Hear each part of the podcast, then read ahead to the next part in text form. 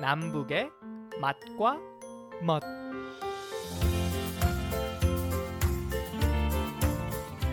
함께 밥을 먹으면 친구가 된다고 합니다. 그래서 친해지고 싶다거나 함께 하고 싶을 때 우리는 식사 한번 언제 같이 해요 라고 하는데요.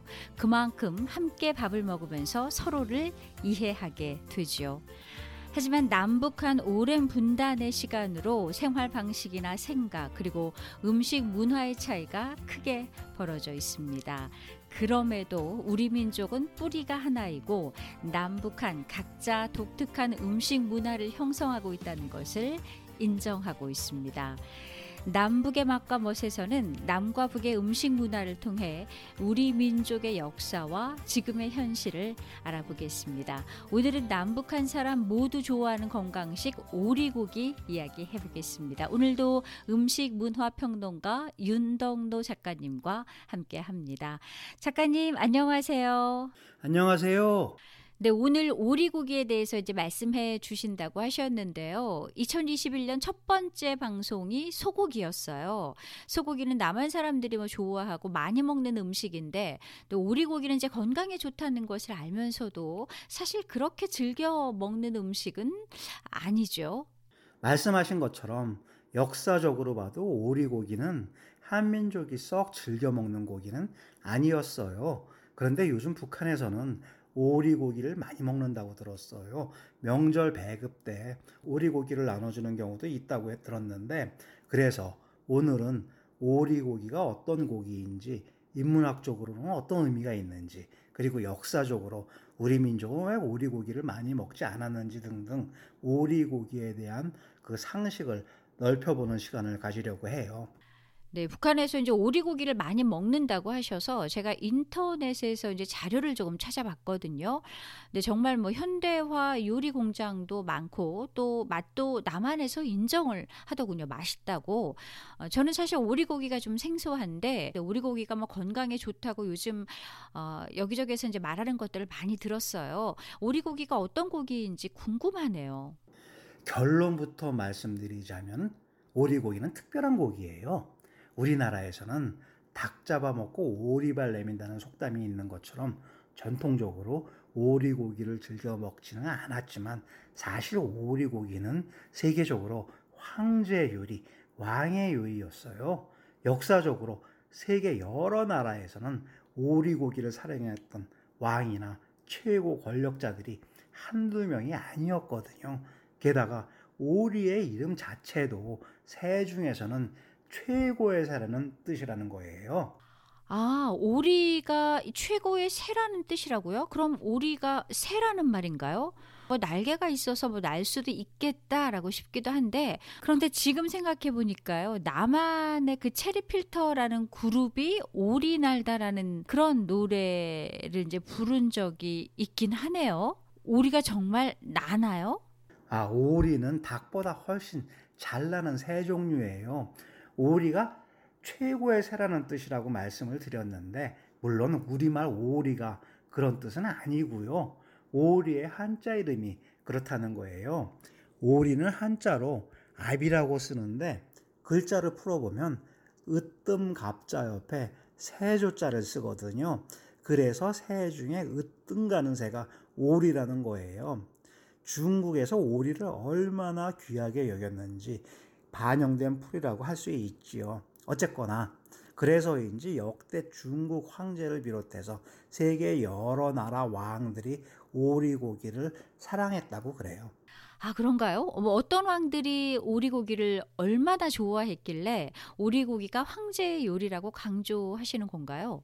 먼저 중국의 명나라, 청나라 황제들이 오리고기를 좋아했는데, 특히 청나라에서는 오리고기가 황실 요리로 발달했어요.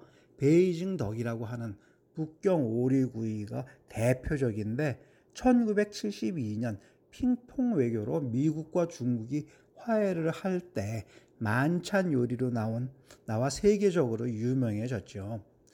북경 오리구이는 사실 황제를 위한 황실 요리로 발달한 음식이었는데 민간으로 전해지면서 유명해진 요리예요.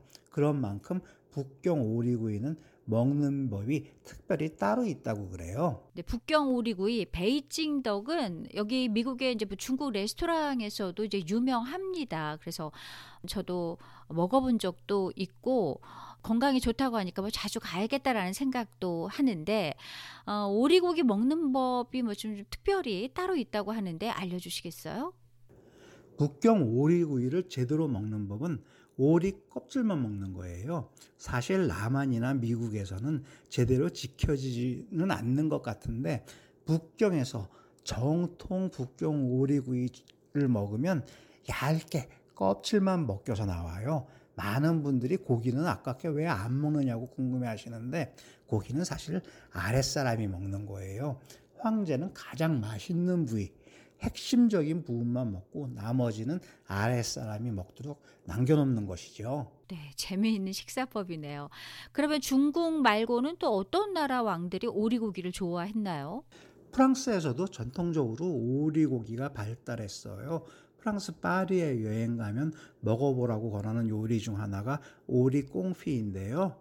프랑스 귀족들이 그리고 루이 14세를 비롯한 역대 프랑스 왕들이 오리고기를 좋아했다고 그래요.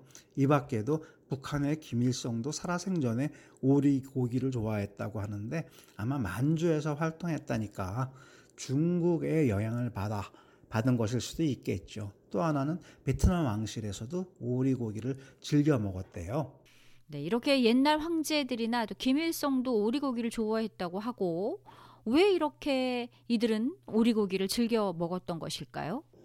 여러 가지 이유가 있겠는데 먼저 인문학적으로는 옛날 북반구에서는 기러기나 야생 오리 같은 그 철새들을 특별하게 여겼어요.